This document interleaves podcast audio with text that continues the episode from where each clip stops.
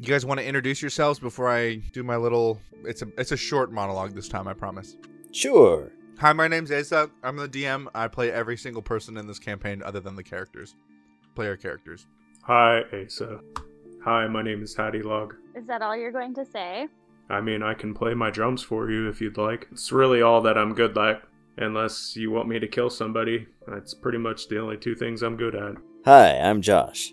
I will be playing Arava tonight. He is a Sun Soul monk lizard folk. Hi, I'm Francesca. I'm playing Fiend. Um, I'm here for all of your fencing and spy needs. I am Randy. I am playing Hitch tonight. Hitch McScully.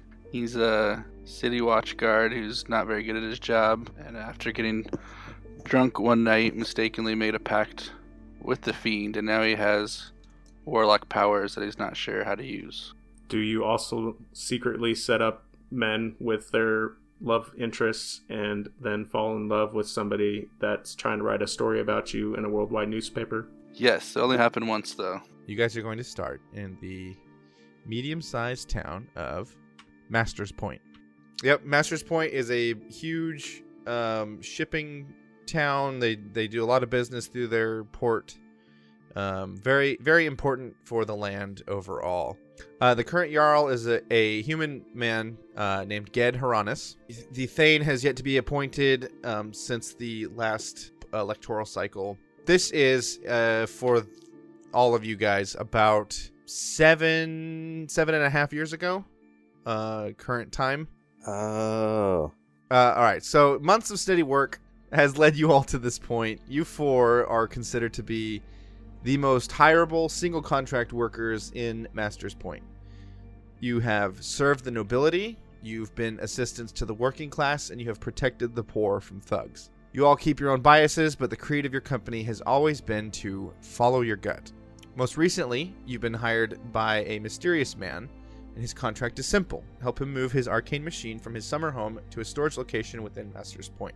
The way he phrased it, this device has attracted some unwanted attention, and he wants it moved discreetly. You find yourselves in a small tavern room um, with the device set up near some bay doors.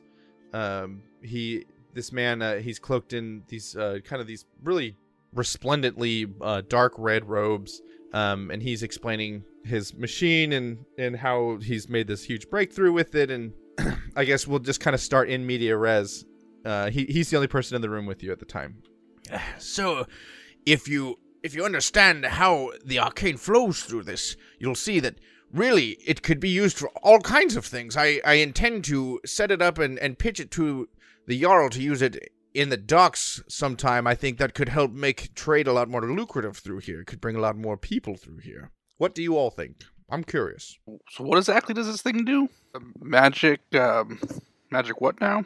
Well, I haven't come up with a snappy name for it, but best I can say is it's it's like a a focus point for arcane energies. You can use it. You can put all kinds of spells through it. You can ask it to do spells. It's as close as I've come to creating something that's sentient, other than you know, if you.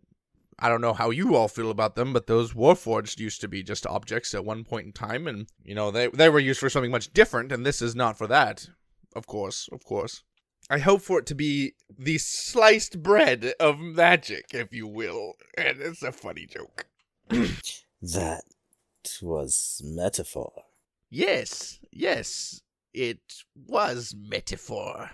So, this thing focuses and magnifies arcane things? How? Is that what?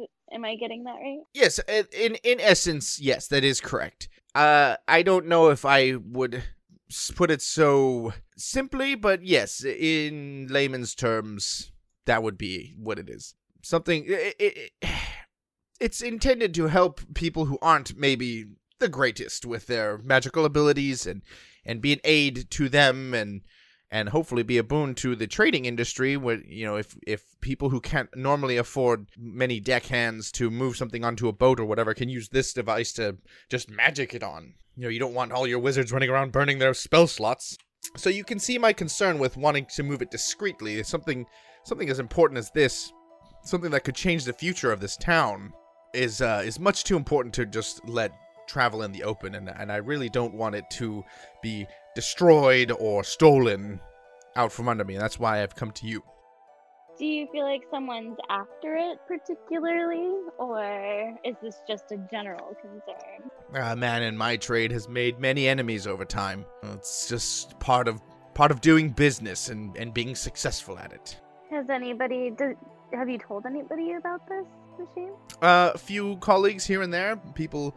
I'm. I suspect that there's more than one person who could put together exactly what it is I've been doing, if they've listened closely enough to my questions and and and the advice that they've given to me that I've asked for.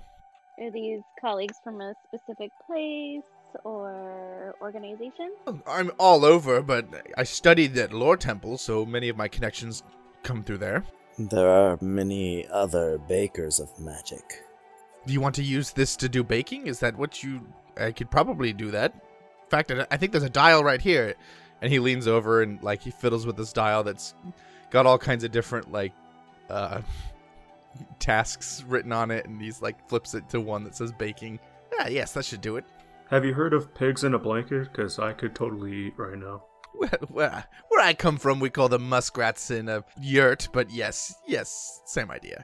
Why would you eat blankets or yurts? It's another one of them metaphors. Um, what does it take to run this machine? Like, what what's its fuel source? Uh, the fuel sources mainly comes from the caster themselves. Uh, they they power the machine.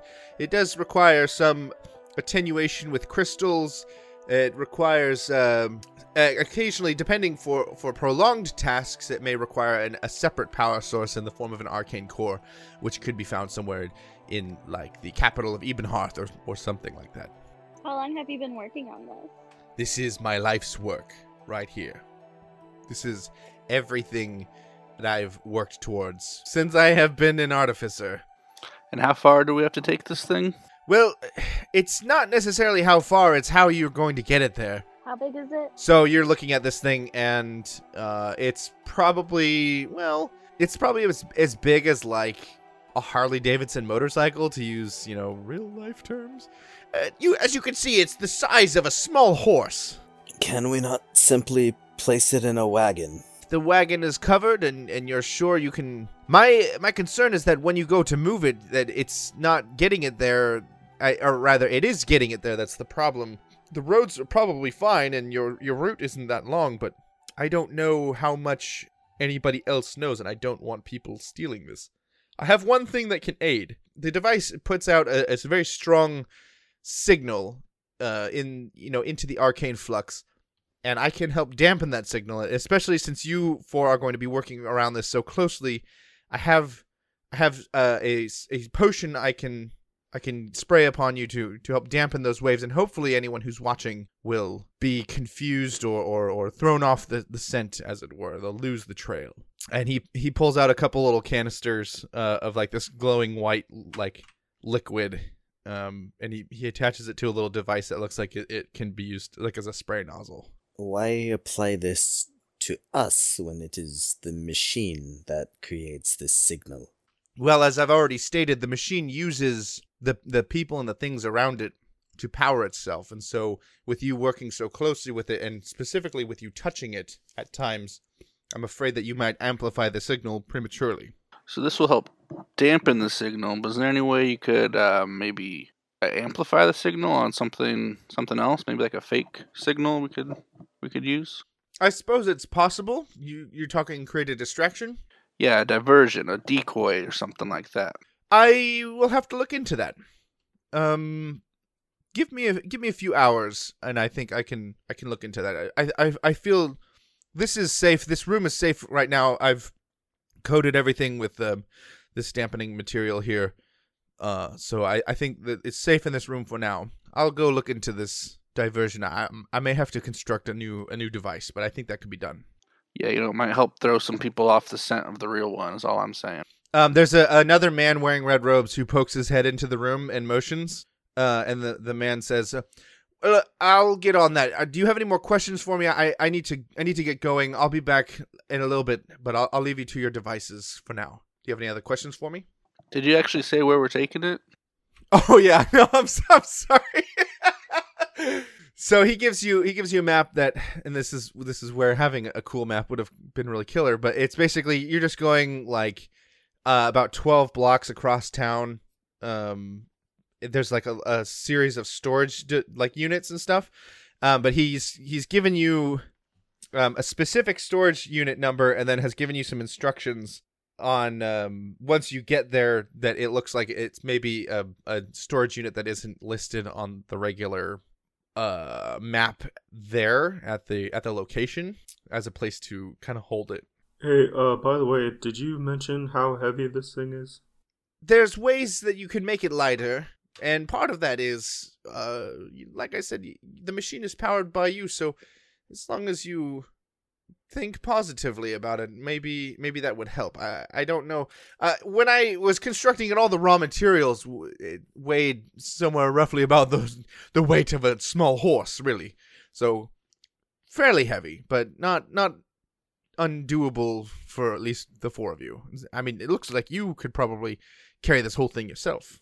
Yeah, that's that's what I was getting at. Like, man, I think I can just take this down the street for you. I'll just be back in a couple hours. So Oh, okay, yes, but if you get attacked, you're going to drop it and you're going to break it, and that's what exactly what I want to avoid. no, I'm, I'm pretty sure I got this. I'm I'm pretty well liked around town. I'll, I'll just be back in a couple hours. And then I just move to pick it up. I, a, a little help, No, no. maybe. Trust trust me, I got it, guys. So I'll be back in a little bit. See you. Oh, Wait, wait, wait. oh Lord, um, oh please, no. Patty, let's let's wait on that. Let's uh find a safe way to transport that. Is that okay, Hattie? Oh, okay. I got you. Forgot to mention, um, my guy's kind of an idiot. He doesn't. He's not really that smart. But he's big, I'm gathering. What what uh, race is he? Uh, he's a Goliath. So you guys got a, a better plan to take it over there? I have zero plan. Should we carry it? Should we like get a horse-drawn carriage or some sort We of can- like hand cart? We can dress it up like my cousin. I mean, everybody around town sees him drunk all the time, and I have to carry him home. How would we dress him like your cousin? I mean, he's a little bit bigger than this thing, anyways. So we just kind of paint him like a little bit gray and add a little bit of hair. I mean, he has hair. I'm I'm bald. Um, I don't know how much this. It's a box, right? Yeah, yeah, it's like a big metal engine-looking thing, like set on a on a wooden slab. Um, and there is a, a wooden box that can go over the top of it. Yeah, I don't think this box is going to look like your cousin very much. Patty Log. What do you guys think? How do you want to transport it? I think we need some sort of secure wagon. Hopefully something maybe armored or some metal, maybe some horses to pull it through. But what kind of budget are we working with here? He's given you guys 500 gold um, as like a prepayment with uh, another promised thousand at the end of it all. 500 each or a thousand each or total? He's given you a 500 gold deposit with promise of a thousand gold each at the end of the contract. Okay, so we got 500 gold. We can think we could get a. Is that enough to get a wagon and uh, a horse or something? I don't even know. Um, I can go across the street. Um, there's some uh, merchants over there that like to come listen to me play the drums, and they'll probably just let me borrow it. That'd be great. Do you want me to go with you, or you got it? Uh, do you play any instruments? I mean, I, I have my drums here, and pretty much once I get going, they uh, start buying me drinks and kind of do whatever I want. I play, uh, generally, I just cover a bunch of Queen songs, sometimes Meatloaf, you know, if I'm really feeling the deep ballads. Well, I don't play any instruments, but uh, I don't know. Go if you need me to. Maybe Hitch, you can help negotiate instead of getting drinks, getting a wagon. Yeah, man, so you sound like you might might have some vocals too. You want to sing? You would need those drinks first before that happens. What else do you um, do you think we'd need? Something to cover it, maybe just wood or some sort of tarp or. Well, it has the box to go in on top of it, right? So we'd want probably a little more camouflage, so maybe like a cover or maybe some other goods to put on top of it to disguise it. Well, they transport pigs, and typically they smell pretty bad, so their wagons probably smelled pretty bad. So if we carried some of their pigs for them and then took them off, like they might just let us take those, and then anybody that's coming by is not going to want to mess with them. I mean, they smell like crap. I feel like this is fragile, so we don't want live animals jostling it about, right? What worries me too is that uh, arcane uh, energy coming off it more than the scent. Well, if those pigs started to fly, just imagine all the things that people would end up having to do. I mean, how often do you hear, "Oh, I would only do that if pigs fly? That would be a great distraction, that's for sure. A little diversion. So I feel like we need something to cover it, and then we need to use that spray to cover that as well, so that kind of like dampens the um, signal it's giving off. What do you guys think? Yeah, I think that's a good start. Sounds reasonable. Okay, I feel like someone should stay and guard this, or maybe two people. Like, we, should we split up? Should we try and move it closer to the marketplace? How should we start arranging things? He did say this room it's in is pretty secure. He warded all the corners and walls of it, so we could probably go together if we want. So we, you're saying we should leave it and then all go across to the marketplace. Yeah, I think you'll be fine by itself in here. He said he secured the walls. Looks like a wagon only costs 35 gold. All right. So is everyone in agreement that we can leave the magic machine here? Wait, that thing's magic? Yes, it helps with magic. You go to the marketplace. Uh, what are you looking for exactly? Are you looking for to rent a wagon? Is that what you're doing? Yes, we're renting a wagon, or a Hattie. Wait, what was his name? Hattie Lug is going to play his drums to attract his Wagoneer friends. What do you guys want to do? I think some other uh, supplies to kind of hide it too was a good idea. So it's not just a magic box sitting on a wagon. Right, I agree. And it'd be stuff that we would want to use that spray with as well. Okay, well, you guys step into the marketplace. Um, I'll just kind of while you decide exactly what you want to do. You walk up, um, and as you're approaching, you can hear all of the different like shop barkers. You know, talking step right up, step right up. And then there's other people who's like sugar dates and pistachios, and you see a street rat. No, um, so you walk in and it's uh, it's pretty chaotic. There's a lot going on here. Lots of people. It's very very crowded. It's pretty easy to spot like the the horse where you could rent a wagon. Uh, it's very easy to spot that. You also spot at least two general goods stores as well as a couple like market kiosks where you could probably get different supplies if you needed something to camouflage it. And also, there's a good spot, good open spot, uh, where it looks like people like street buskers and things will go to set up to do things like play their lutes or harps or whatever um, and it would be a perfect spot if you wanted Hadalog to go play your drums. Hadalog, do you want to play some drums? There's a nice little spot over there. We can go get the wagon if you want. I'm always down to play some sweet tunes. And I see my buddy Warren Buffett over there, so he probably will come over and hang out and listen for a little bit. We could probably get some stuff out of him. Is uh is that something I could reasonably assist with? I have a drum as well. Oh yeah, absolutely. Go ahead and roll a performance check and roll it with advantage if Arava is helping you. Okay, with the fi- with the 15 performance check. I'm trying to you said you're going to try to lure out your buddy Warren Buffett and your cart people. You definitely like with a with a performance of 15 like there's definitely some people who stop and listen to your drum thing. What's what kind of song are you playing?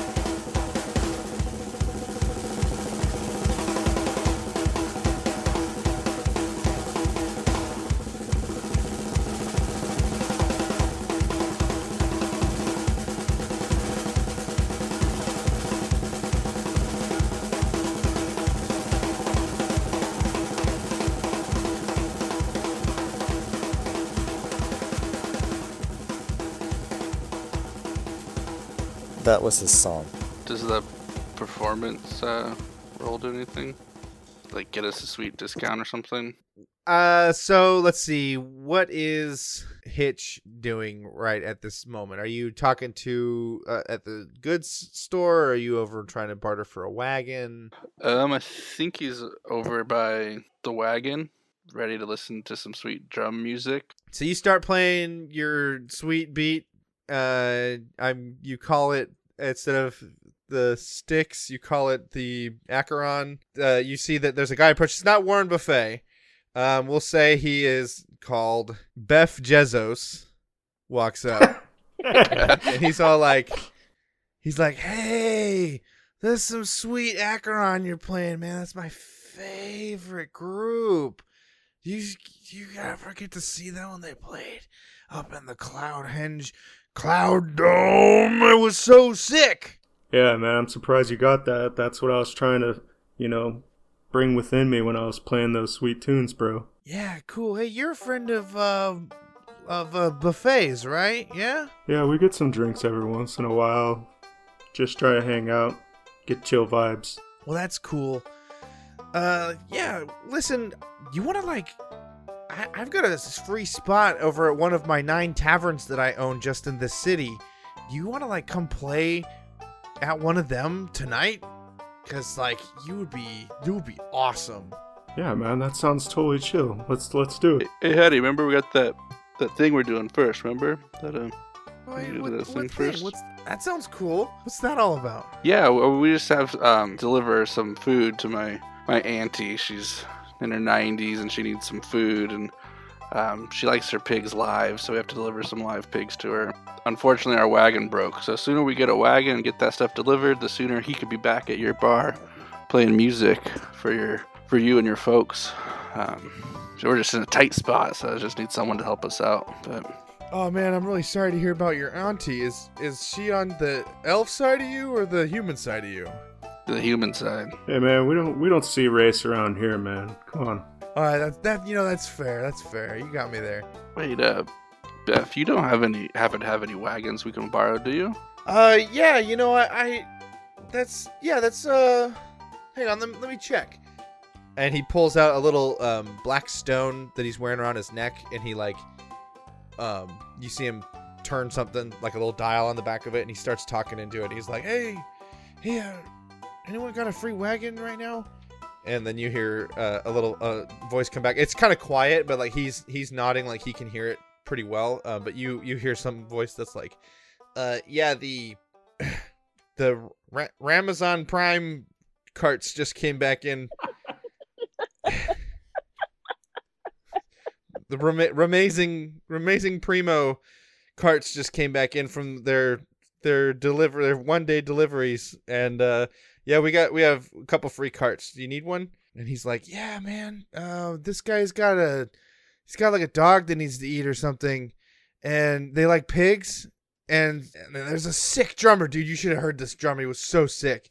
I'm gonna i'm gonna bring him in i'm gonna bring him in tonight to uh some i don't know a rich person's hotel that i would be able to make a joke about but it's that one. Rump Towers.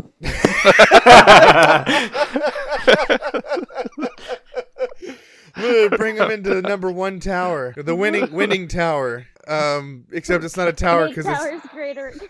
yeah. I'm I'm, a, I'm trying to trying to book him for tonight since Grave Doll had to cancel on us. And the guy's like, "Oh man, that sucks. Uh, hope we can get to hear that drummer." Yeah, man, you gotta just give me a cart and we'll, we'll get this taken care of. And then he looks back at you guys and he's like, "Yeah, so cool. I got a cart coming for you guys.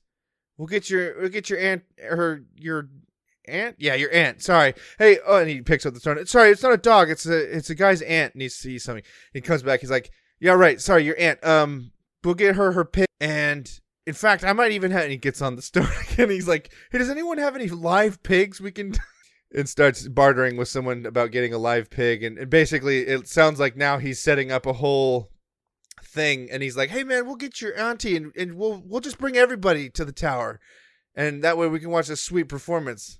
Dude, that'd be awesome. You're the best. Yeah, Um, yeah. I I think we should leave your auntie at home. Isn't she kind of sick?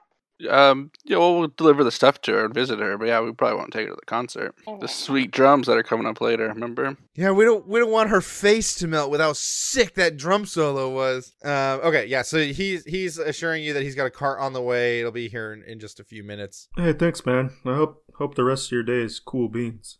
Hey, do you guys smell that? That totally smells like pigs in the blanket. I'll be right back. Don't go too far. Okay. He goes too far. Oh no. We gotta go get Hattie Log. Hattie Log, come back. What? Come back over here now that you have your pigs in a blanket. Okay. Hey, uh, Josh rolled perception, by the way. Oh, that was just to see if I could smell that. Smell that. All right, what's what's next for you for you wackos? Okay, so are we going? Do you guys think we need more stuff to disguise what is in our wagon? I think so because if it's just a pig, um, having something like over the container would be good so that we could spray it with the spray stuff. Like a blanket to go with the pig? Yeah, like a blanket, some tapestries. So we'll hide it behind pigs and a blanket. Exactly. Perfect. So let's go over to the people who are selling blankets. Yeah, there's a there's a, sh- a kiosk right there, kind of near, very nearby. They're selling rugs and blankets and tapestries, flags, and things like that. We'll say there's a tiefling woman. They're behind the stall, and she looks at you as you walk up, and and she cracks this really broad smile. She's actually got um for a tiefling, she's got very um blue skin, uh, not like not like blue as the sea, but definitely not like red like you're used to seeing many tieflings have. Um, and she cracks a big smile at you, uh, and she's like, "Hello, how how can I help you with my blankets today?" Hattie leans in. Hey, uh, what's up? Hap- what's happening, babe? No, no, I'm just selling blankets. Do you like blankets? I sell blankets and rugs. I sell many Oh, rugs. We could uh, lay down a couple of those rugs and throw a blanket over us. No, no, that's okay. I don't need to picnic right now. I'm trying to work. Do you want to buy a blanket? This is really annoying. I'm gonna change this character voice. I'm sorry. I really like the Mrs. Doubtfire vibe you were going with. So, do you have um some business? Do you need something from me? I make all these by hand. Yeah, um, could we get a couple of blankets from you? Do you offer any wholesale deals or anything like that? Of course, of course. I sell all kinds of place blankets and rugs for the businesses that need non-static blankets for their work so they don't get electric shocks every time that they touch something metal. Oh, there you So go. I'm saying that is a personal grievance against Aramark, who got rid of our non-static rugs, and I get shocked every time I walk into our laboratory. How much do your blankets cost? Uh, given that I don't really have a, I'm not really concerned about you guys spending money. You have enough money to get the blankets that you need. This is a one shot after all. I'm not worried about you guys hoarding gold and then like saving up and destroying something later. um, yeah, we'll take some of those blankets. Do you want anything special? I made all of them by hand. And she starts flipping through a bunch of different blankets to show you the different patterns on them. There's a lot of really like gorgeous ones. They look like uh some that look like fractals. There's some that look like um lots of geo- geometrical shapes. She's really good at those. So there's definitely some there's one that absolutely looks like a D20. We'll take that blanket and we'll take any other blankets that are very vibrant. Oh yeah, she she's got a whole stack of like really colorful, bright oranges and yellows and and reds and like these cyan colors and e- everything that catches the eye. So much for being discreet. I feel like a good distraction. Or do you guys want the more toned down ones? What do you think?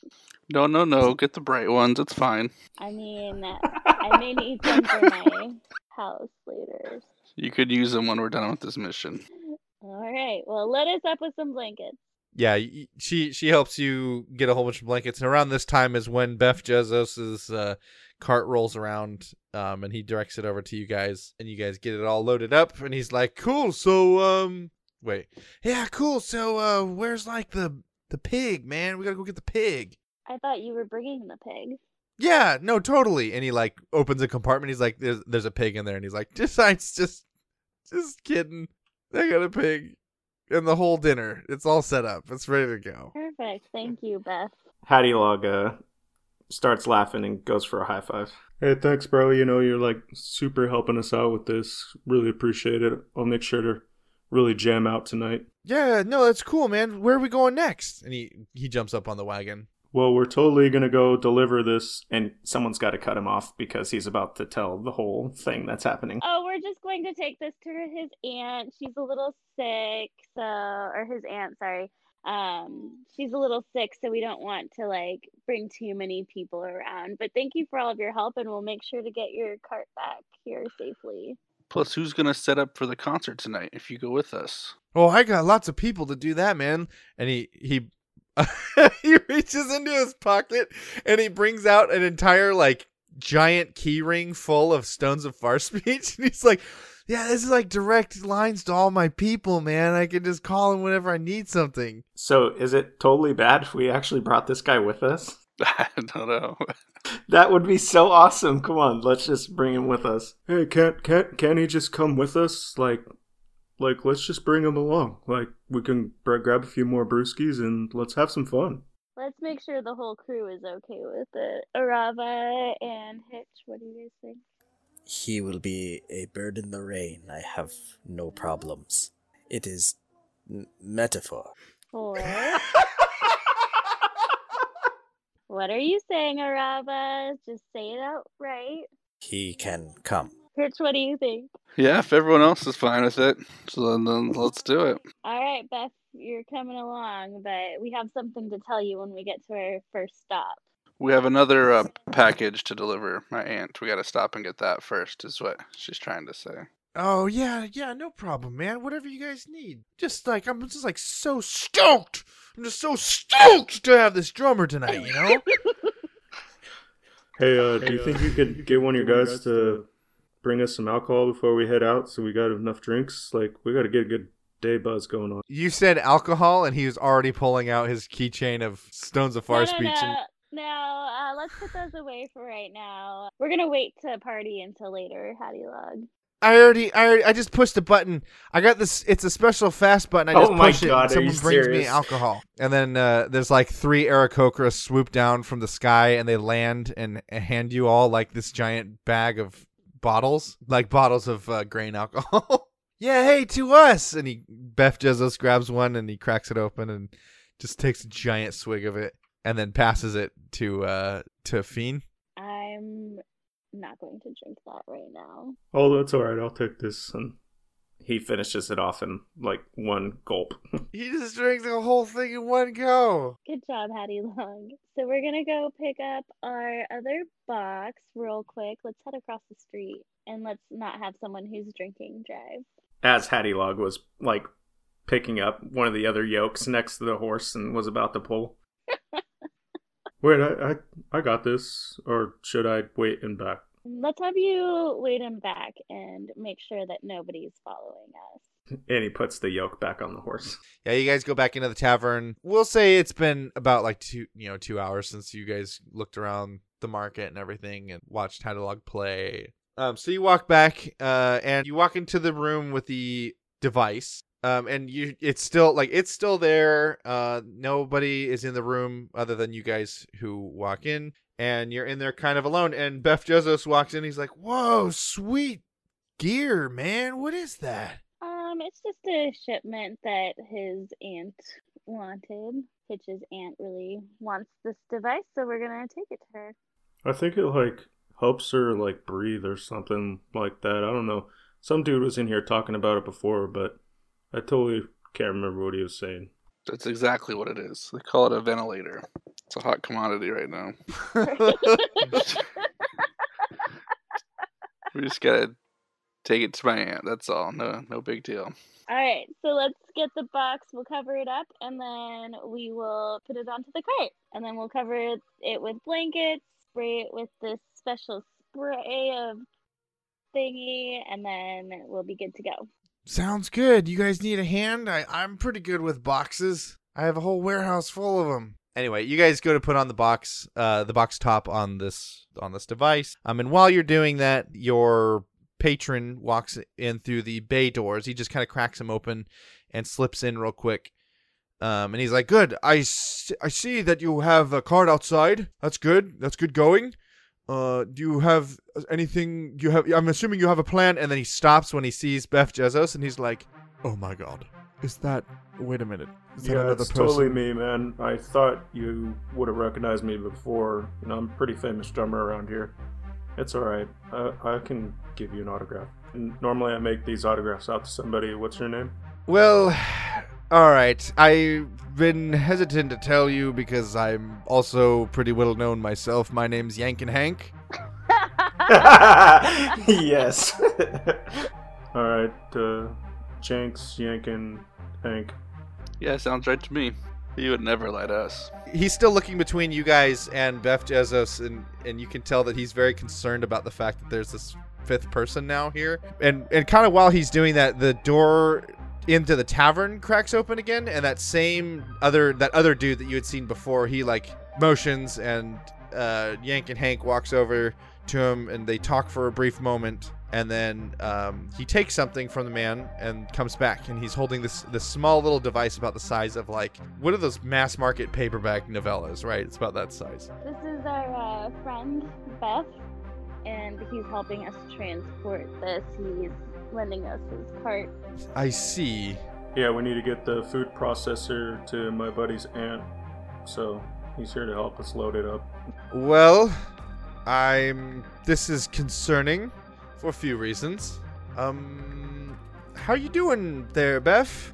And uh, Beth looks up and he's like, "Doing, doing uh, pretty good, man. Nice device you got here.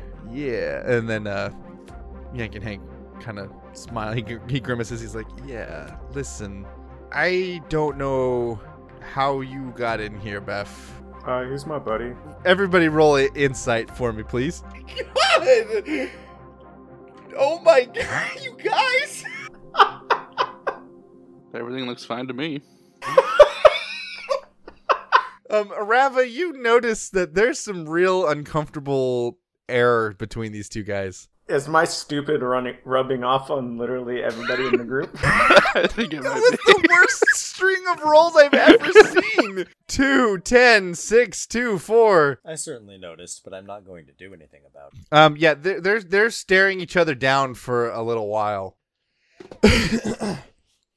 oh yes, uh, Beth is my well, he's one of my top competitors. And Beth smiles. He's like, "Yeah, it was surprisingly easy to figure out how to get in here, man. Gotta step up that security, yo." Well, this took a turn for the worse. Hey Beth, you got any more of those drinks? So Arava's doing a stealth check. I figured I'd duck behind a box or table or around a corner or something. Oh wow, Arava Arava disappears. um, in fact, everyone make per- everyone except for Arava make perception checks for me. I'm just gonna say that he fails his perception check regardless. Oh my god. Good to get all these rolls out in this one shot, I guess. So can we say that Hattie Log perceives what he wants, and that's grabbing another beer out of the bag? I mean, yeah, if if you're committed to the character like that, then yeah, absolutely. Like he doesn't notice. Um, and neither do the other guys notice uh, Arava ducking under. Where where is he hiding exactly? Well, I, I don't really know the layout of the room, but if there's any like uh, boxes or pillars or anything that would manage a uh, At this point point, you could be standing on the middle, the, in the uh, middle of the room on the box, and nobody would notice. somewhere around behind where the guy who's not supposed to be here is standing. Let's say it's behind a crate or something. Are you talking to to Beth? Oh yeah, you did say Beth. Sorry, yeah. well, you know, I got people out, and he pulls a giant keyring of um, Stones of Far Speech out. He's like, I got people all over the place, you know, and uh, it was on my list of things I'd like to do. I never thought I'd actually be led into the room with them, but you know. Hey, is that candy? and I go to reach for the Stones of Far speech. So at the same time that you're going for the Stones of Far Speech, the the door to the tavern bursts open, and uh, the other man uh, wearing the red robes actually like glides into the room very quickly and casts a a binding spell on Beth, who stunningly fails his save. So Beth gets bound by this other man who who rolls in, and um and ties him up and and says uh they they both turn to you, both Yank and Hank and, and the other man. okay, look, this was a pretty big breach of security already. I'm, I'm a little bit disappointed, but we're already packed up, and I don't have any other options at this point. I need you.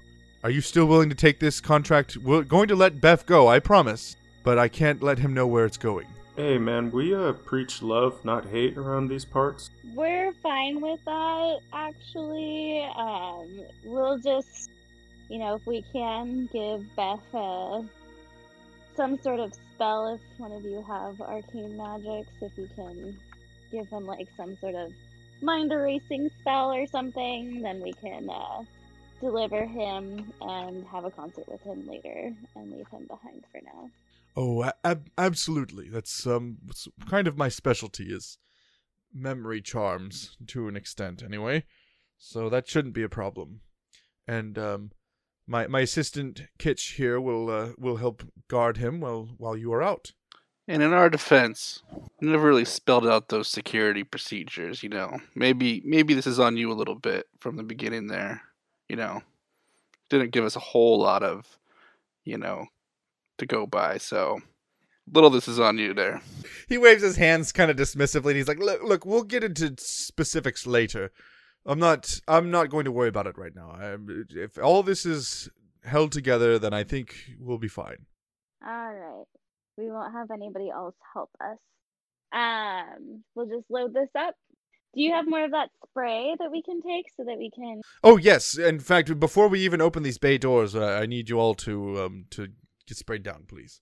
And he he hands uh, each of you a little potion with the spray nozzle on. Have these been checked if they have any like bad or ill effects? I I use these all the time. Uh, in fact, I and he takes he takes a, a fifth one off the table and sprays it on himself. It's like I you know I, if you need like proof that nothing's going to happen, here you go. It has that Prop 64 warning on the back. in big red. oh my god, what's a rabbit doing? Insight five times. Is he looking at all the potions individually? Yep. Except he uh, doesn't really have anything to go on, so there's not really any way he'd be able to tell anything's wrong with him anyway. Yeah, there's like a, a slight glow coming from the the potions.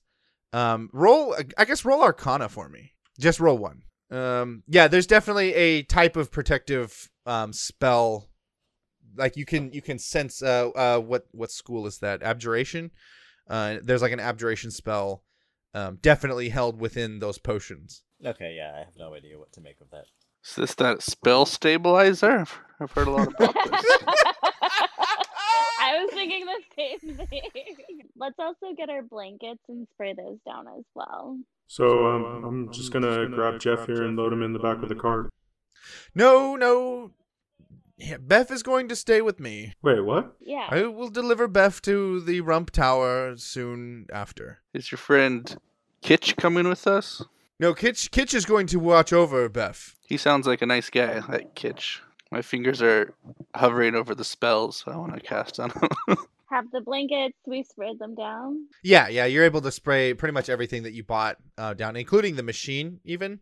Um, to which, uh, as you're like going for the inanimate objects, um, this is like when Yank and Hank is kind of like, eh, well, you don't really need to. Oh, okay, okay. Any chance you're able to replicate the signal? Create a decoy? Oh yes, and he like looks back to the the small device he was about to hand you guys before he saw Beth. Um, he's like, "That's that's what I came to tell you. It's this right here. This is actually a, I was able to whip something up. This will put out a false signal. Um, and you just you can take it and you place it wherever you want, and it will put out a false signal.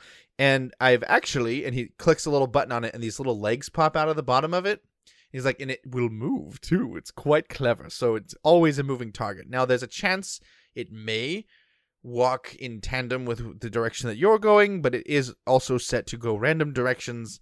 So hopefully it will change direction quickly and not follow you for too long. If that happens. Hmm, would you say it's small enough to be fed to a pig without being destroyed? I I applaud your ingenuity. I'll tie it to the pig's belly. One of the I thought the pig was coming in the cart with us. Was there just one pig? I thought there was a couple pigs. All right, here's what I'm thinking. We strap this thing to the pig. We send the pig in the opposite direction through the market and everything, and then we go to the path that we need.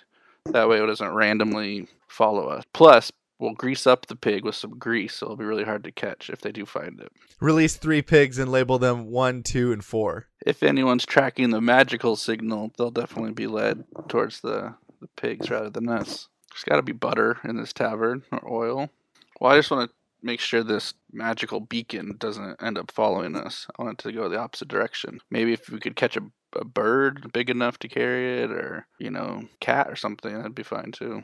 Wait, this thing's magic? Okay, I'll go with your pig idea, unless uh, Yank and Hank thinks that's a bad idea. What do you think? Well, I mean, I'm a little disappointed you won't be using the cool robot legs I put on the device, but I admit a pig is probably more effective. Because even if it gets caught, whoever catches it's going to take it in a direction probably not towards the storage area. Not really in a market area, not not really where there's a slaughterhouse or anything, even any farms or, or housing there. It's very industrial and, and very developed, if you would call it that commercial.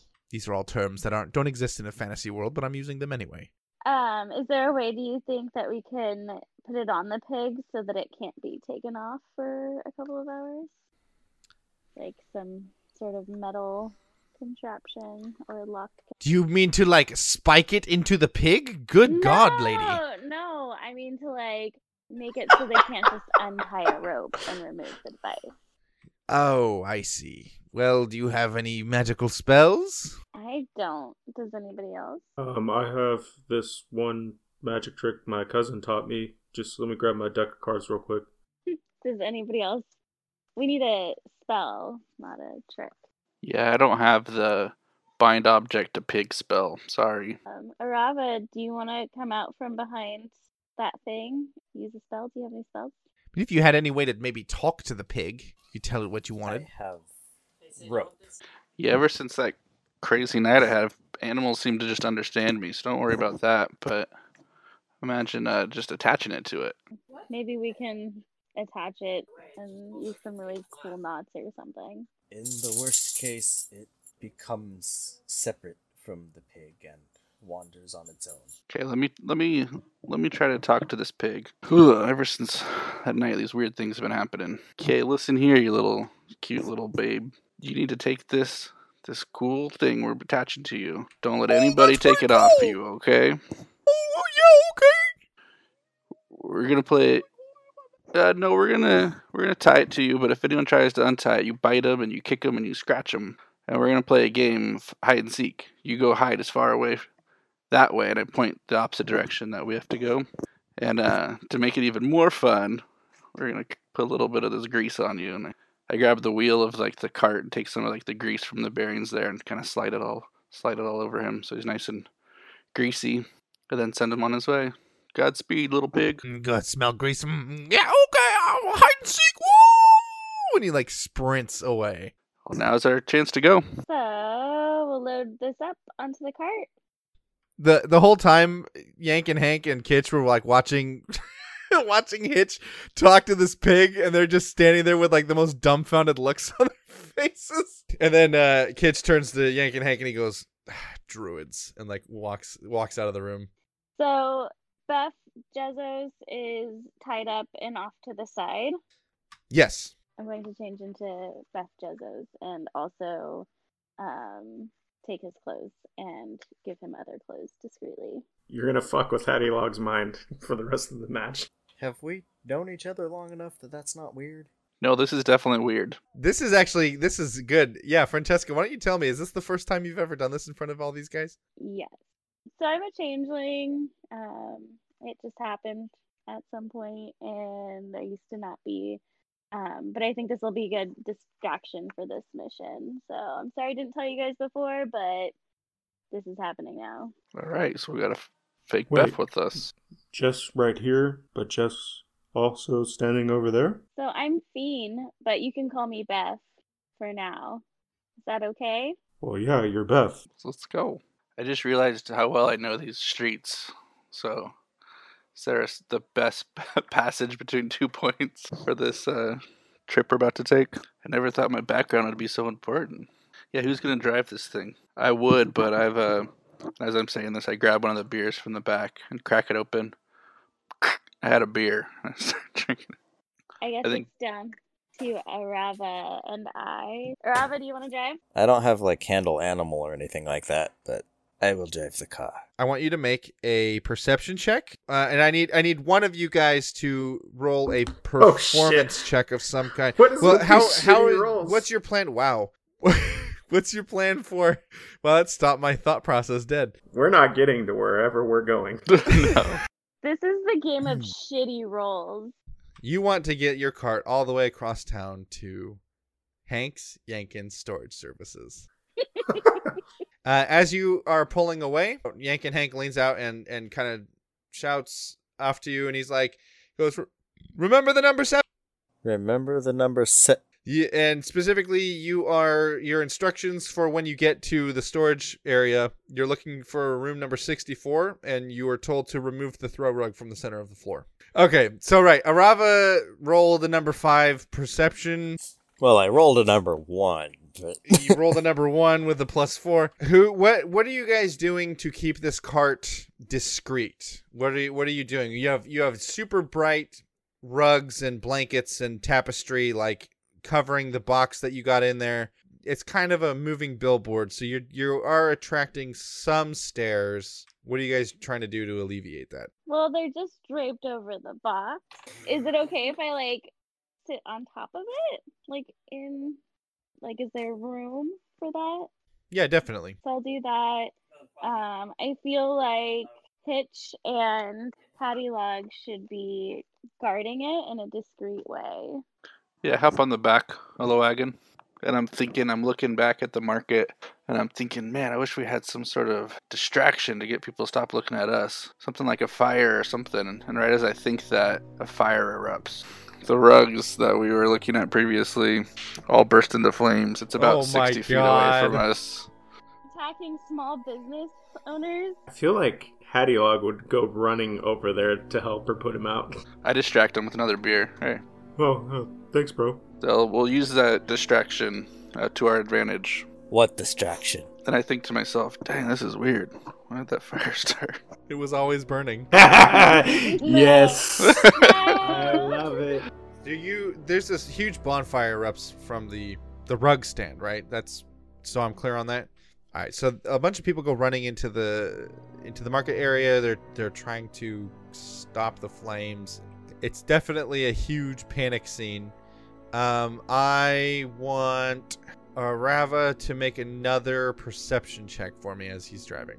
That's a bit better.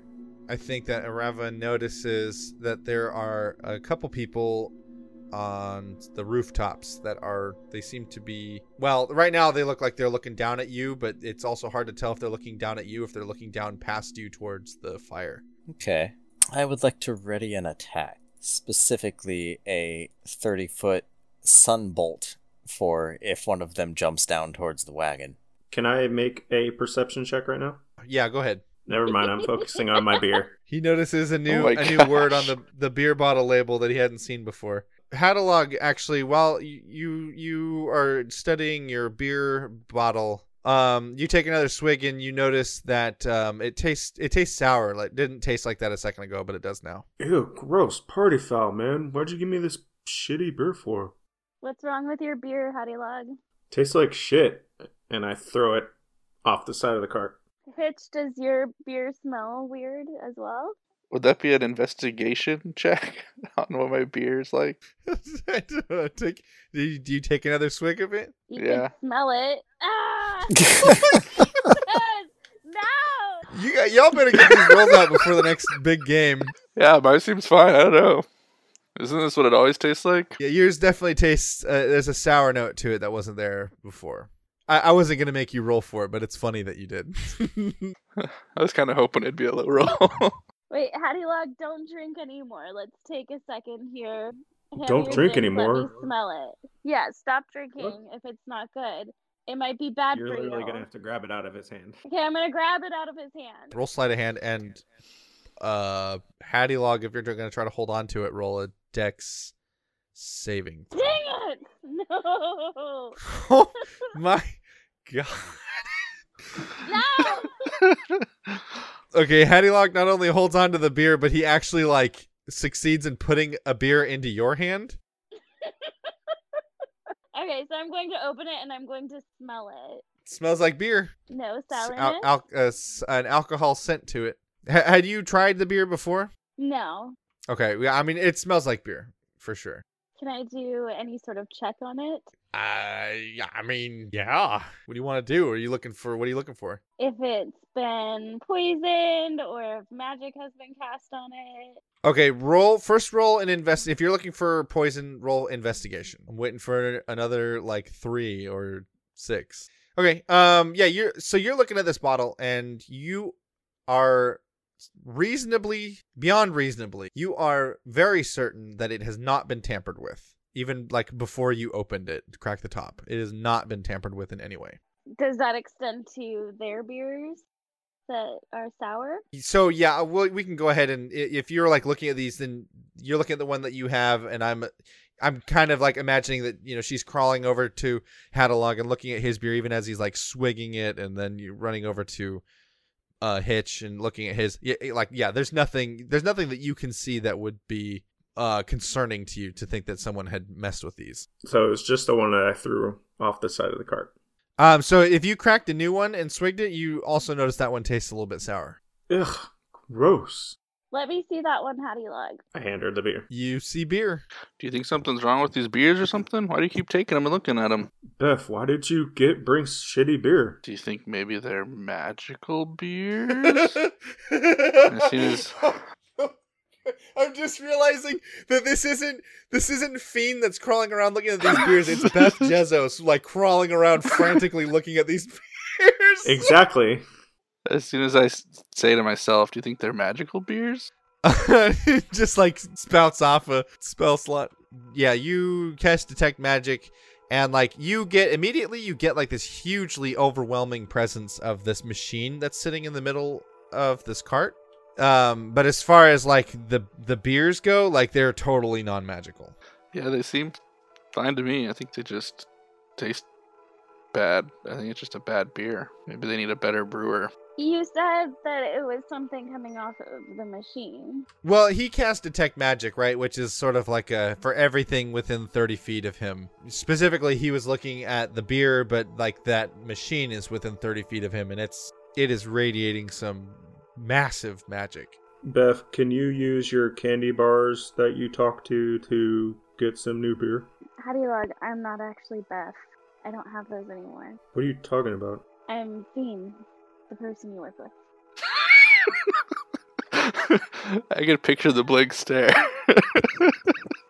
Um, okay, I'm sorry, Hattie Log. I ate all the bars. Sorry, I can't talk to anybody else. I, I think that um, it's just a good idea not to drink this beer.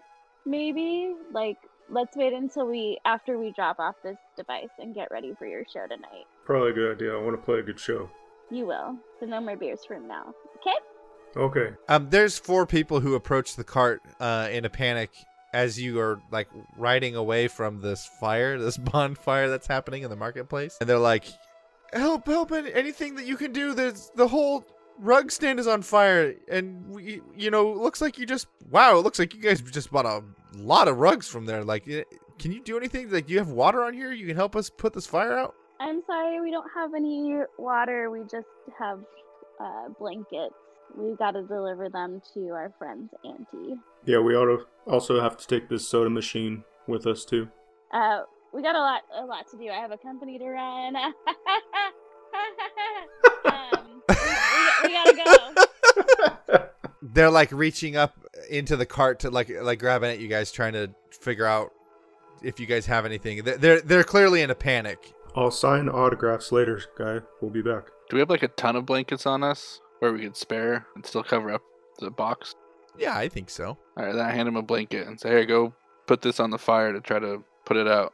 And I motion to um, the driver to keep going. okay so they they grab some blankets from you guys and uh kind of brush up against you while they're doing it and so grab a couple blankets and then they they like say thanks a quick hurried thanks and then run away uh like grabbing other people off the street as they're running like you know help us like help us put this fire out and and just going running So those blankets still have that liquid on there, right?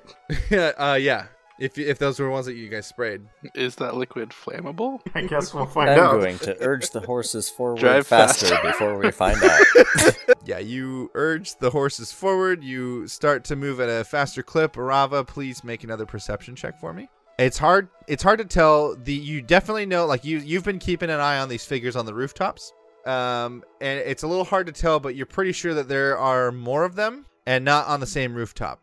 It looks as though the people that you're keeping an eye on may or may not be signaling to people somewhere else on the same level as them. As tempted as I am to ask if they have uh, pendants with triangles and stuff, I'm not gonna. Just gonna go faster. you guys continue on faster.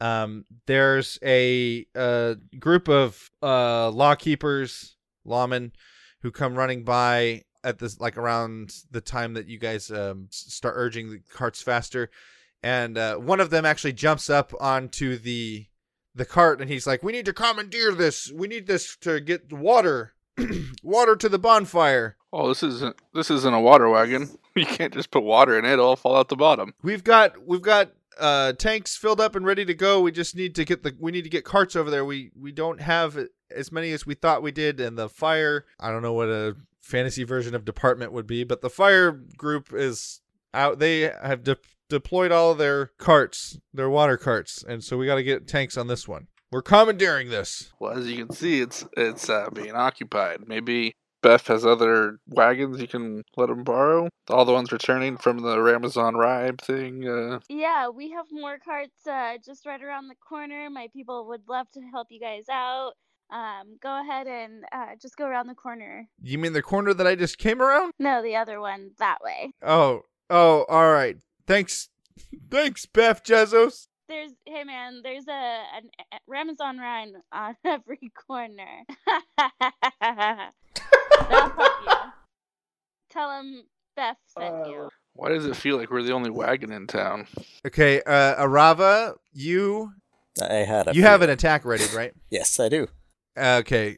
There are three people jumping off of the roof towards your cart around the same time that this lawkeeper is now lunging for the reins. Sunbolt. That's aimed at the the closest person jumping off the roof. Um, yeah, that's going to hit him, and go ahead and roll damage on that. What happens to this guy? Basically, as uh as he's jumping down, Arava just reaches up with his hand, and a beam of condensed light just goes straight through the guy's face, and he kind of like half backflips and lands on his head on the pavement. The other two guys land on the cart, and the lawman now is uh, trying to tackle Arava. Arava, please make a strength save. Excuse me, make a athletics check. So he lunges at you and grabs onto you, and then you pretty easily like shrug him off, which sends him roll him also rolling into the back of the cart, where Beth and Hattie Log and and uh, Hitch are all riding as these other two guys come crashing down into the box that is covered with rugs. I guess just real quick, everyone just roll a d20 for I know. Yes, yeah. Just go ahead and. I'm sorry. Roll initiative for me. So we'll say since Arava went, we'll go to Francesca next. So Fiend, what are you doing? I'm going to my short sword. Oh my God! How do you kill this shit. guy? How do you kill him? I bust out my short sword and just go straight for his heart. All right, yeah, you um, we'll go ahead and roll the roll the damage on that just so we can see how. Okay, you skewer him through the heart, and his heart comes out whole on this tip of your sword as it goes through, passes through him. Hitch, what are you doing? So there's a third guy coming off off the roof. Is that right? Yeah, he, he's on the cart at this point, but yeah. Uh, have my club there with me. I'll just point it at him and I'll say freeze. And frostbite is uh, cast as I yell that. He needs to make a save. Is that right? Okay. Highly doubt that an eight saves. I think 14 is what it needs. You do two cold damage to him, which I will say doesn't kill him, but he does he does like go pretty rigid and falls over into uh, the pile of blankets. Okay, so he's he's fallen prone. And now we go to Hattie Log. What are you doing? The only person who hasn't done anything at this point is the lawman. Okay, so he did or did not jump into the cart. The lawman? He, he's yeah, he's in the back of the cart right now. He I'm gonna be like, bro, you made me swallow my gum, and then I'm gonna hit him over the head with my beer bottle. okay. Just roll roll an attack with your strength modifier. no proficiency modifier. You manage to like you clock him on the head, but it, it kind of just goes tink and like bounces back off, and he just kind of rubs his head absent-mindedly, and then um, starts to get up, and he's going to try to grapple Arava again. Wait, he just stood up? Um, he's like jumping at you from a prone position. I shouldn't uh standing or getting up from prone if I Attack of remember right. Yeah. Yes, go ahead. It'd be an attack of opportunity for both of us, right? For like everybody actually. Uh, yeah, actually, yeah, that's a really good point. If everyone wants to, just like, oh my gosh, oh my, Arava, Hattie Log, and Fiend, go ahead and roll damage. Wow, Ouch. your cart briefly turns into the Tasmanian Devil Dust Cloud. Out of which the lawman is thrown violently from, spilling blood in great cascading arcs as he lands and crumples on the ground. Um, and a group of other lawmen come out and grab him and drag him to safety, while a couple others start to then chase you on foot, but you are gaining distance on them. I don't know if it matters after all of that, but that five bludgeoning would be non-lethal. Yeah, unless everyone else did non lethal. You all did enough damage to kill him. Uh-huh. Yeah, he's a bloody pulp. One more, or is that all of them down? You have the mostly unconscious um, dude who jumped from the roof. He's like frozen. Um, so he's starting to. I guess it'll be his turn right now. Um, he's gonna try to get up and grab a Um, blanket. Uh, Are you sure? Yeah, yeah, he's getting up. But here's the fun part: you guys used your reaction already. Okay, yeah, he's gonna stand up and he grabs the rugs uh, that are covering the box, and then he's gonna grab one and he's gonna rip it off, and he's gonna lose his footing and he's gonna fall off of the cart. Um, and he doesn't he does not move after he falls down and your cart speeds away so you are now running at a or, excuse me you're riding this cart at a gallop a full gallop um, catching the attention of a lot of people uh, who's sitting near the back of the cart Hitch and Hattie Log. uh, both of you guys make dexterity saving throws for me. Oh, and I'm sorry, real quick, Arava, you with your 13 perception, um, you you still see there are some figures that are uh, still kind of skating along on the rooftops around you, uh, but they at this point they don't look like they're ready to jump onto the cart. And okay, so Hitch and Hattie Log, H squared, if you will, you guys uh, are able to catch a few rugs and tapestries as they go to fly off. Uh, there's there's one that makes it to the ground, um, and then you you like there's you know as you're going, you see a, a couple people kind of run out into the street and look at it and pick it up. And so you like you're slowly losing these tapestries. You granted you were able to catch a bunch of them, but now the the box is mostly uncovered. Put the ones that I did catch back on and try to secure them better.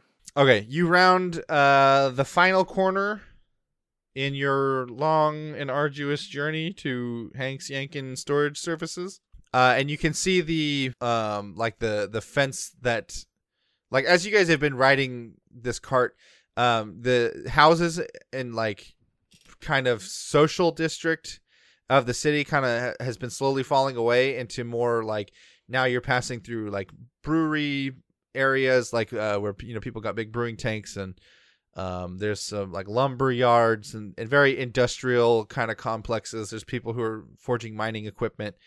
Um, this is definitely like where work happens, right? And so you round this corner around a, um, a farrier, and then uh, and you can see the the fencing that denotes the uh, the storage area that you you guys are all aware of that place. Like you've probably been there more than once. um, as you begin to ride towards it, Arava, make another perception check for me. Um, you have lost track of these these people running along the fence line. You're fairly certain that the that they've uh, they've probably stopped following you okay. you you're not seeing any signs of them uh, around in this area and part of that could be because there's not a lot of tall buildings at, at this point and you've passed by some like some areas that had some very open spots and so you probably lost them sometime back um, like when you passed by a couple lumber yards um, they, they had to go around the long way and then you know you were able to kind of get around. So if they're following you they may be here soon. Um, but yeah you definitely with that like you're able to deduce that that's probably what happened. So uh, there's a crowd of people around the gate entrance to the storage area, um, and they all kind of crowd around. And um, there's a bunch of people who who uh, like they oh wow like wow what beautiful tapestries you've got here wow are you selling these is, is this what wow do you have more of these in storage and then there's one guy who's like my grandma's got one of those and there's some other people who are like oh are those those people from the marketplace that sell those or do you work for them and then there's one guy's like, so sad what's happened to their stand lately. And all these people are, are kind of like grabbing at the rugs and, and looking at things and sort of tearing them slowly off of the box that you've got there. News travels fast.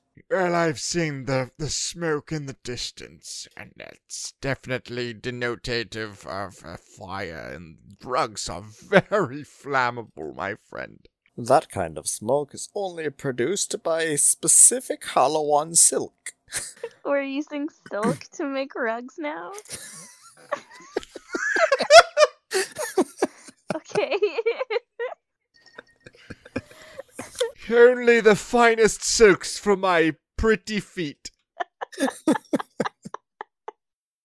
These rugs will be uh, available on, uh, you know, Ramazan Rhyme later if you want to purchase them, and we'll deliver them to you same day.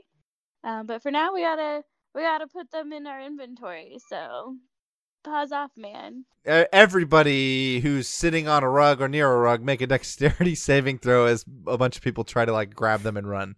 Dang, you guys, look at this! You're coming through. Got all Yeah, the bad you're ones able- out of the way. You're able to you're able to stop these people from grabbing rugs and running. Um, and you roll up to the gate. The crowd parts enough for you to get up to the gate. And uh, Aravis, you're looking at just like a human dude at the gate, and, and he looks at you and he sees like he's like, "Ugh, lizards." And he goes, "Oh, excuse me. Uh, what's do you have the do you have the gate code? Do you have the gate code?" Oh wait, we didn't. We weren't given a code. We're giving it a room number. Mm, that's what I hear that a lot. Do you have a code? Did Red Robes give us a code? I didn't type it, but I did tell you something. I, I'm not. I'm not gonna leave you guys. I will tell you if you can't figure it out on your own. I'm not gonna leave you hanging. I remember you saying remember set and then it cut out. Oh no! Yeah, we made it. Did it? We made a joke about it. And then you Oh were like, my- "I'll type it." Oh. Oh. Go, go back and review the audio. oh, so now I have a dumb. the code Roll the tape back. set.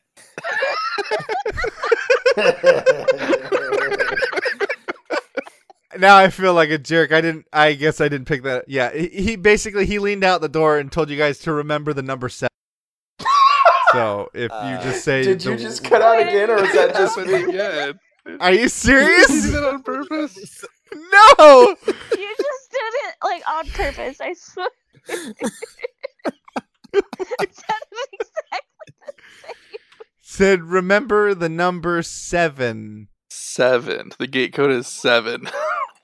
One single digit.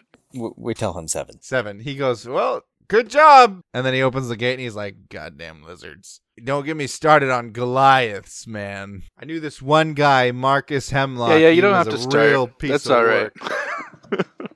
Um, okay, yeah, you roll into the storage area with all the places. Where are you going? Room sixty-four. You go to room 64. Remove the rug in the center of the. There's a dial uh, underneath the rug. It looks like a like to a locker, right? Um, and it's got the numbers one through a hundred. If someone try seven. Yeah. Yeah, you you you twist the dial to seven and it unlocks, and um, a little like staircase, not little, it's a pretty big staircase, opens up and you it leads down into like a big a bigger storage area hidden underneath. Hattie Log, you think you could carry this box down? Okay.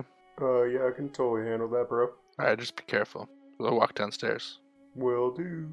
I don't care what people say about you. You're all right.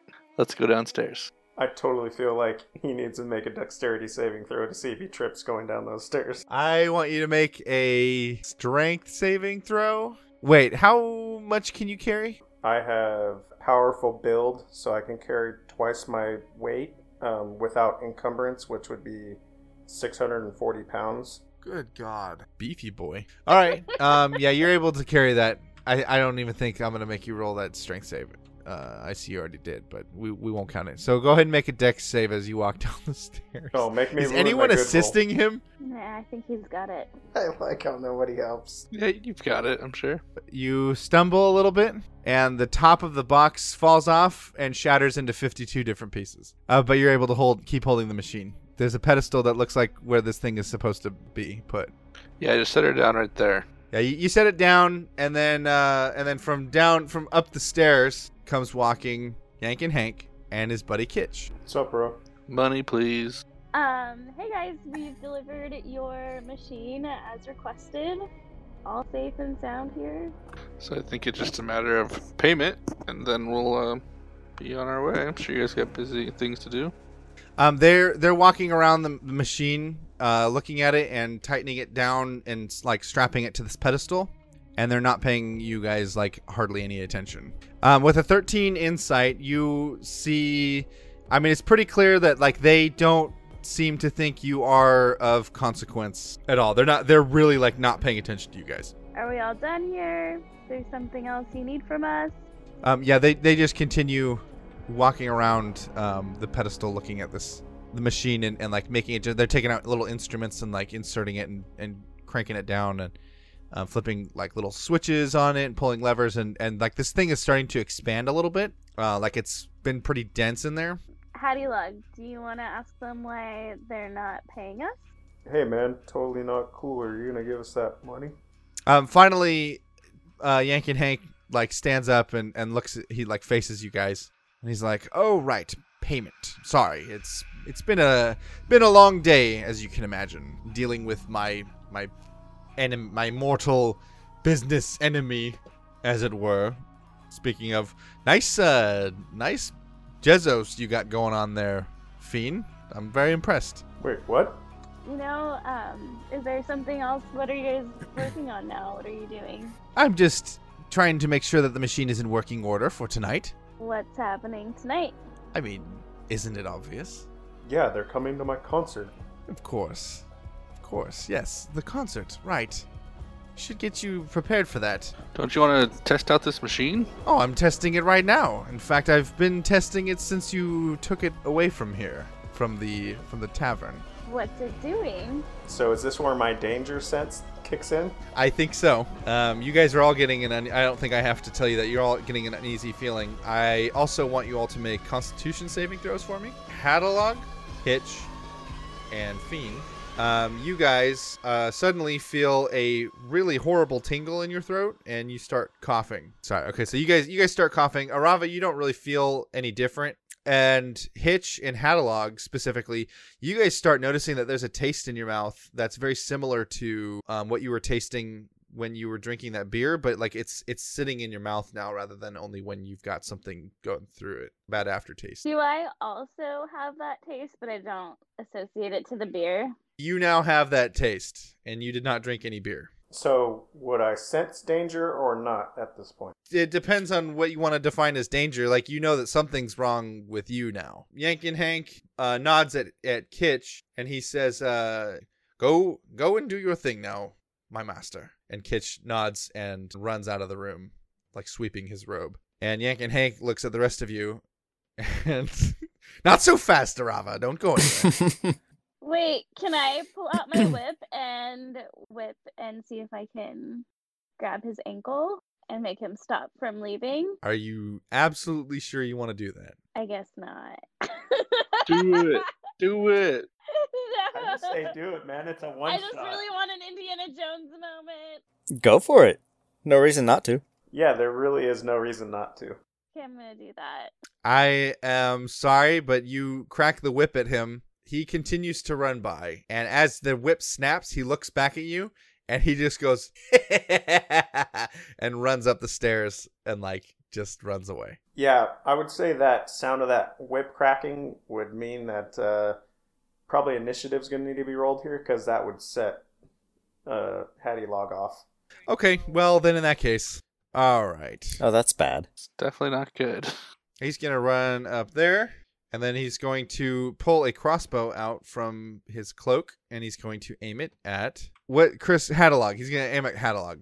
Um, so he's gonna do ten damage to you, Hattie Log. Yankin Hank lowers the crossbow and he says, um, he's looking at you, at you guys, and he's like, "You've done all the hard work for me. Thank you so much. This machine will be most effective." And we'll move, we'll move to Arava's turn. All right, so Arava runs up to him and bites him, um, and your your mouth goes around his one of his arms, and it your teeth close on um something hard but it's like too small his arm is too small to be like clad in armor.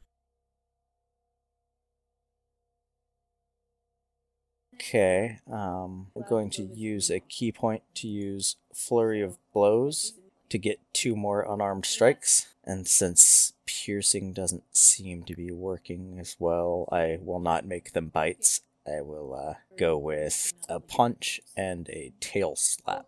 That's a natural 20. okay so you do six hit him for six damage um and like you feel a solid like clunk as you're hitting him with your tail all right fake beth jezos Use my whip and go for his feet. Try and knock him off his feet.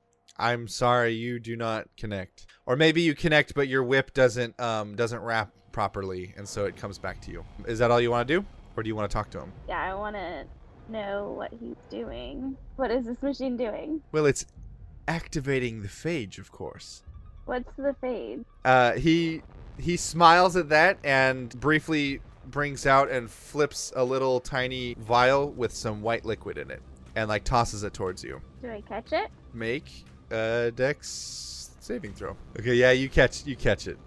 This is um well we're going to move to the next turn cuz this is like definitely takes way longer than 6 seconds to do everything that just happened. Um but uh, we will visit that in a moment. It is now Hattie Log's turn. Alright, so then I'll rage because he shot me in the shoulder. We move to Hitch's turn. Okay, so Hitch is looking at this scene that goes down, and he uh, remembers those rugs from earlier and how they all went up in flames because they're all covered in that in that uh, spray that we sprayed on everything, including the machine and including us. And he's gonna he's gonna create another bonfire right on top of the machine, not on person. Interesting. Yeah, the machine catches fire. I will say make a perception check as well with this. Um, okay, yeah, you you so you light the bonfire and you see that um, Yankee and Hank his eyes get a little bit wide as this kind of goes up in flames. Um, and he looks at he looks between that and he looks over at you. Then we move back to Yankee and Hank. Um, he's going to pull out his greatsword and he's going to attack Hattie Log. Does a 17 hit? Negatory. How about an 18? Negatory. And how about a 24? Yes, sir. So he swipes three times at Hattie Log. He misses the first time. The second time, um, I think it's cool if Hattie Log actually like swats it away in his rage. And then the third time he connects um, and does 12 slashing damage. Um, although it's really still is kind of like a glancing blow, and and it's only and only sort of skin. It's like you're not quite bleeding yet. I don't I don't think. Uh, and he's not going to move, but he's going to look at Fiend. Fiend as Jeff Bezos. Beth Bezos, excuse me. Don't sue me, Jeff Bezos. and he's he's going to laugh and say um, that that potion the protective potion yes i i bet you sense the protective spell in there don't you that's to keep the phage inactive now with this machine after it's spread over everywhere we will mm. activate it and we'll move to Arava's turn. So I mean, you've had people jumping on your cart and you've thrown people off of the cart and everybody's touched you and grabbed the blankets that you sprayed it on and took them throughout the city. You made my fans the spreaders of this shit? And it's Arava's turn. Okay, so that fire is only five foot, so I'm assuming it's on the back square of this thing. Uh, well, I was gonna say it takes up the whole pedestal, but I think that's too big. Is there a part of that object that's not on fire? Mm, I don't know, Randy. Is it the whole thing engulfed, or or is it like just at the top, or kind of like the vertical, not vertical surface, horizontal surfaces, or something like that? Yeah, well, I mean the flames of five foot cubes. I I don't know.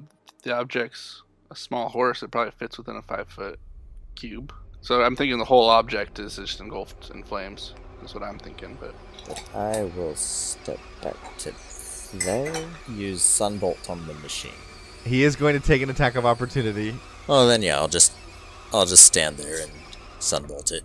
I don't. Do I need an attack roll on a inanimate object? So I think that you you you go to cast Sunbolt and like uh as a piece of flare, I guess like uh, it's it comes out of your hands a little bit on the weaker side. Maybe you're shying back from the heat. Oh no, you're a lizard. You like heat. Uh, Yeah, let's. I I just I think like the beam is a little bit weaker than you would normally think, and it actually like gets lost in the light of the flame, and therefore I'll burn a uh, a key point to make a second attack with it. Then um I think that you feel the fire get a little bit hotter. that's something. Okay. Um, that's it. I'm gonna grapple him because my goal is to throw him in the fire. So you're gonna grapple him and try to throw him in the fire. Um, roll athletics. I think when you're raging, you make strength checks with advantage, right? That's what I thought. Wait, did we we skipped did we skip Francesca? Beth Jezos? Yeah.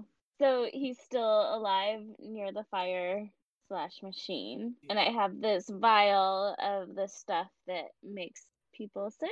Correct. Can I throw it at him or is that like my whole move? You could make um just roll roll with uh, d20 with your dexterity modifier. Um all right, well that connects Okay. with him. So uh go ahead and roll a d6 for damage. You hit him with the little potion vial and it splatters all over him and he comes out of it. Where do you hit him like in on his body? Where do you hit him with it? On his face, forehead. Okay. Okay. And as I throw it, I say, if this town is going under, so are you. he like uh d- doubles over for a second when you hit him with this thing that splatters everywhere and when he like straightens himself back up and he looks at you he's got a hand up to his face and he wipes it away. He's got one eye right? Like one human eye. And on his other eye is a very brightly green eye. It is just like piercingly bright. Like he's always had that piercingly green eye. no like you've you've torn something off of his face and now there's something underneath where his his eye used to be. Like the like the Terminator is what I'm picturing. Like exactly exactly like the terminator. Would you say it's about the the shade you would expect to see on a set of greaves? that's a good question and i would say that is very correct. Uh, right after that is when Hattie Log tries to wrestle him and nothing happens.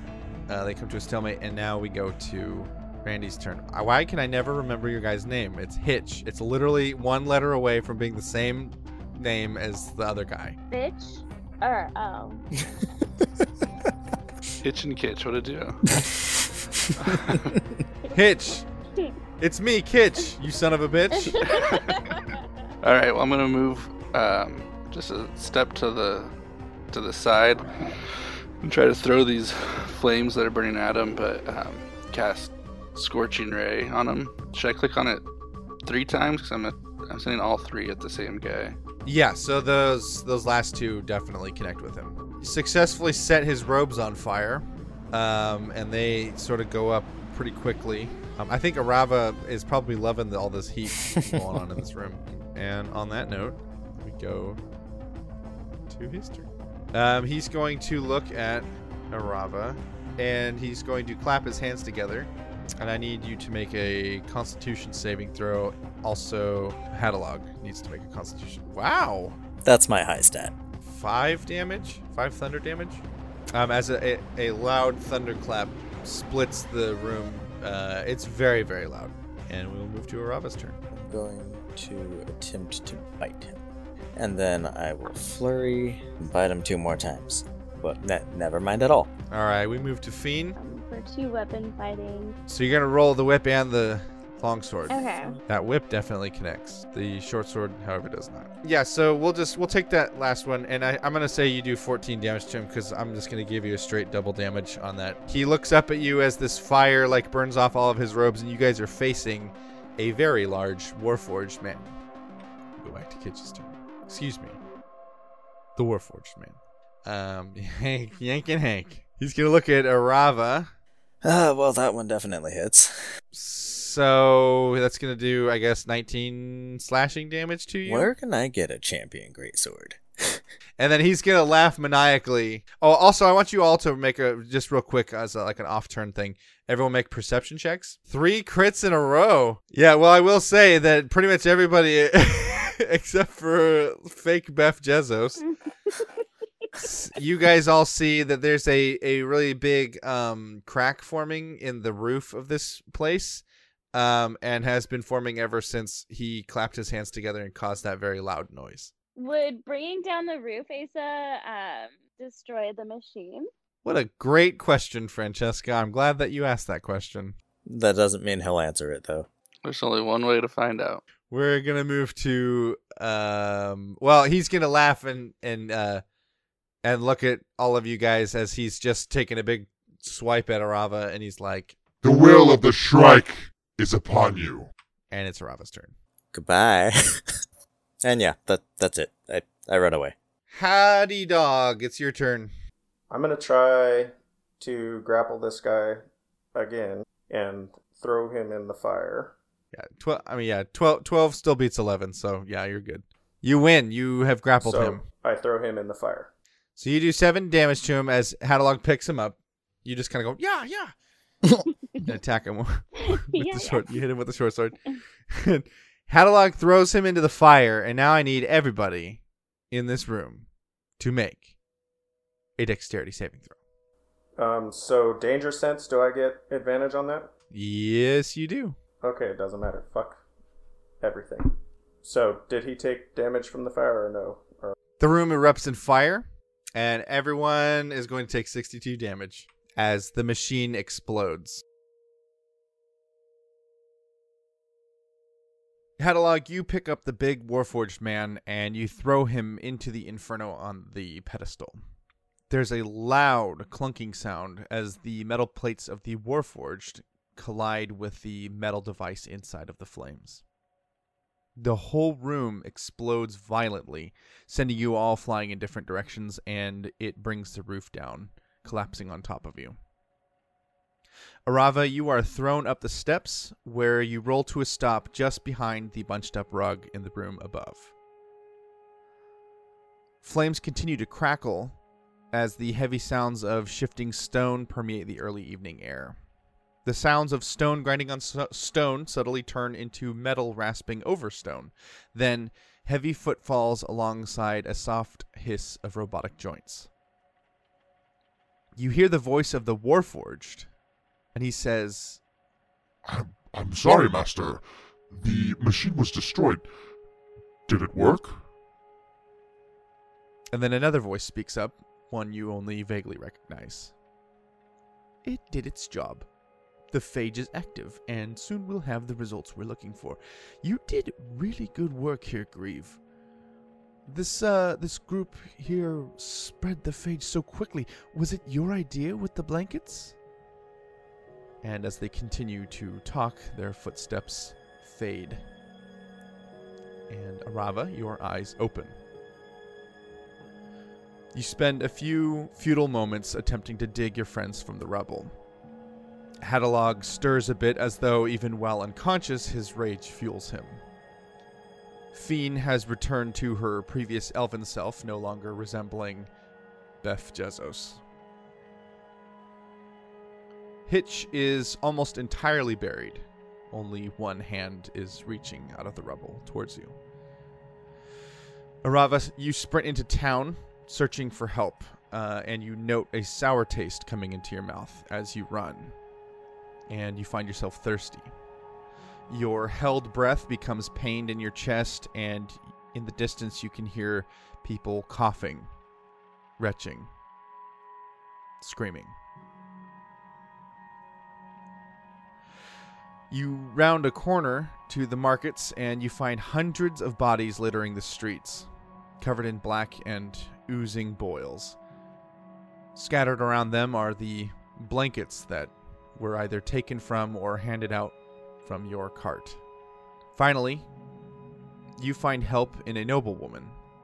She sees your panicked state and, not immediately seeing a sickness in you, she rallies nearby citizens to help you get your friends free of the rubble.